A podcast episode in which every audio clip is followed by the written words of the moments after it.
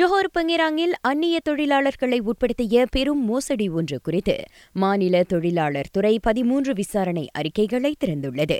இல்லாத வேலை வாய்ப்பை கொடுப்பதாக கூறி எழுநூறு வங்காளதேச தொழிலாளர்களை மலேசியா அழைத்து வந்து ஐந்து முதலாளிகள் ஏமாற்றியிருப்பதாக மனிதவள அமைச்சர் ஸ்டீவன் சிம் கூறினார். மலேசிய சட்டத்தின் கீழ் அந்நிய தொழிலாளர்களை கொண்டுவரும் முதலாளிகள் அவர்களுக்கு கட்டாயம் சம்பளம் கொடுக்க வேண்டும் என்பதை அவர் நினைவூட்டினார்.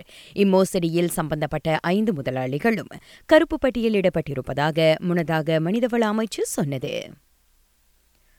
நிலைக்கால நாடாளுமன்ற சட்டம் குறித்து அரசாங்கத்துக்கு எந்த முடிவும் இல்லை. அப்பரிந்துரை தொடர்பில் உரிய நடைமுறைகள் மேற்கொள்ளப்படும் என பிரதமர் கூறியுள்ளார். அச்சட்டம் ஆட்சி கவிழ்ப்பு யுக்திகளை தகர்த்து அந்தந்த கால அரசாங்கம் தனது ஐந்தாண்டு ஆட்சி காலத்தை நிறைவு செய்ய வகை செய்யும் நோக்கிலானது.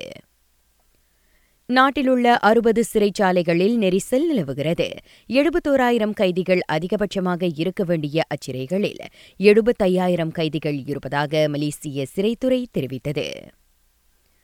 பஹாங் பக்கான் ரொம்பின் மற்றும் ஜொஹூரின் மிர்சிங்கில் கனமழை எச்சரிக்கை. அப்பகுதிகளில் இன்று காலை பத்து மணி வரை இடியுடன் கூடிய கனமழை பெய்யக்கூடும்.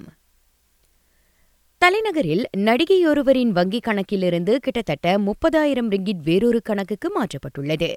தாம் யாரிடமும் தமது வங்கிக் கணக்கு குறித்த விவரங்களை கொடுக்கவில்லை என கூறி அதன் தொடர்பில் அவர் காவல்துறையில் புகார் அளித்துள்ளார்.